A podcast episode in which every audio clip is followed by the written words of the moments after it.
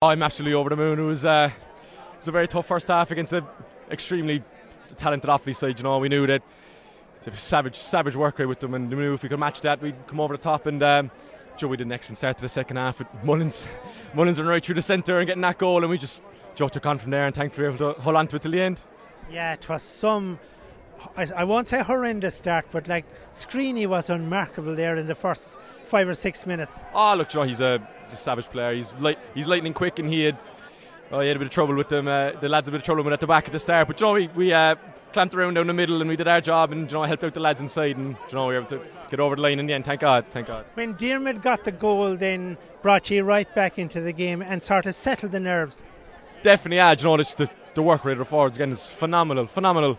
And um, Doug just picked up the loose break and absolutely buried it. And um, oh, we were we were a bit of shaky start, and that kind of brought us into it. Then definitely, definitely.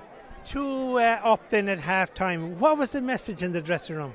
Look, it was the same with us the last day against Clare and once the final. We were four up at half time, and we ended up going down at four. And you know, we knew finally we were not gonna, we were not going to let that happen again today. And you know, we we had a lightning quick start to the second half, and Joe that was able to that was able to win it for us in the end. Thank God when you saw the sliotar going into their net after, I think, 19 seconds, you were probably saying, did that really happen?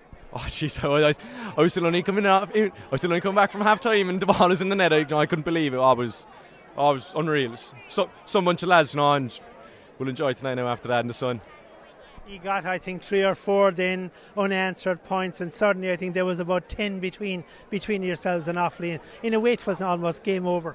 Ah, well, we, we, we knew it wasn't game over. Like you know, we saw Offaly battling back with 14 men in the Leinster final. Like you know, and we knew they weren't gonna they weren't gonna shy down to us. So, um, Joe, we just kept to what we do, kept to the game plan, and thankfully it worked in the end.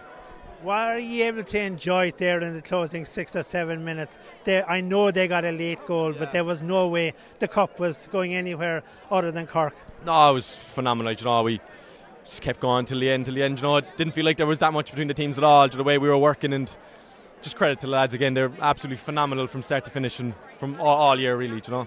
For your own club, obviously a very proud day as well. Definitely, definitely, Joe. Even myself and James and Brian all uh, representing Ballincollig, and oh, it's just massive, massive for us. It's unreal. It's unreal. Because I suppose at times there, Ballincollig have been probably underachieving in terms of, of, of, the domestic championship in Cork. So it's nice to have something to crow about now. Ah, of course, yeah. You know, we'll Joe will see this year now. We'll see how it goes and stuff, and uh, hopefully Ballincollig will be back back up the top as well. Thank God. Hopefully, anyway.